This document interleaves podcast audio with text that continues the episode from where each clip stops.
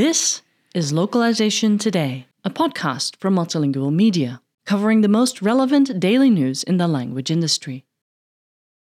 Move over, ChatGPT. There's a new generative AI tool in town. Well, not quite yet.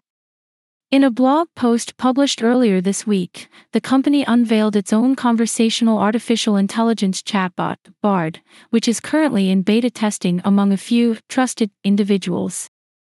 And Bard wasn't the only language tech announcement the company had this week.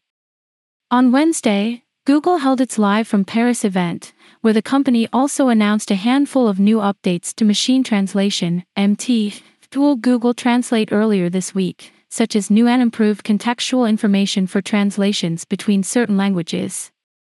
The developments indicate Google continues to push forward in its language technology efforts while also diversifying the conversational AI chatbot scene. AI has helped power some of our biggest advancements in translation in the years since we've launched Google Translate, reads a February 8 blog post from Google Translate's product manager, Xinxing Gu. Today, we're launching even more AI powered features to provide helpful and contextual awareness when using Translate on mobile and the web. Announced just a couple of days before the Live from Paris event began, Bard is currently open only to trusted testers, but the company plans to open it up to a more general audience in the next few weeks. Much like OpenAI's ChatGPT, the tool uses Google's own large language model, LaMDA, to produce human like strings of text. Many in the media have compared Bard's capabilities to those of ChatGPT, though Bard aims to serve a more informational purpose and sources information that it collects from the internet, whereas ChatGPT only has information going up to 2021. Then on Wednesday, the company announced a handful of improvements to Google Translate. If you're an Android user, you may have already noticed the app's sleek new design, iOS users will get a glimpse of that in a few weeks, the company says. And that's not to mention the fact that certain languages will also begin to feature improved context notes, similar to what you might see in a dictionary entry for a given word.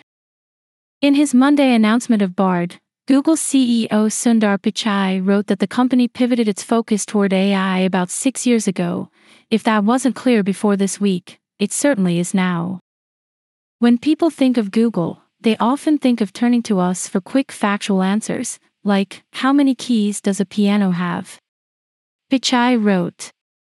But increasingly, people are turning to Google for deeper insights and understanding, like, Is the piano or guitar easier to learn, and how much practice does each need? AI can be helpful in these moments, synthesizing insights for questions where there's no one right answer. This article was written by Andrew Warner, and was originally published on multilingual.com on February 9, 2023. Thank you for listening to Localization Today. To subscribe to Multilingual magazine, go to multilingual.com/subscribe.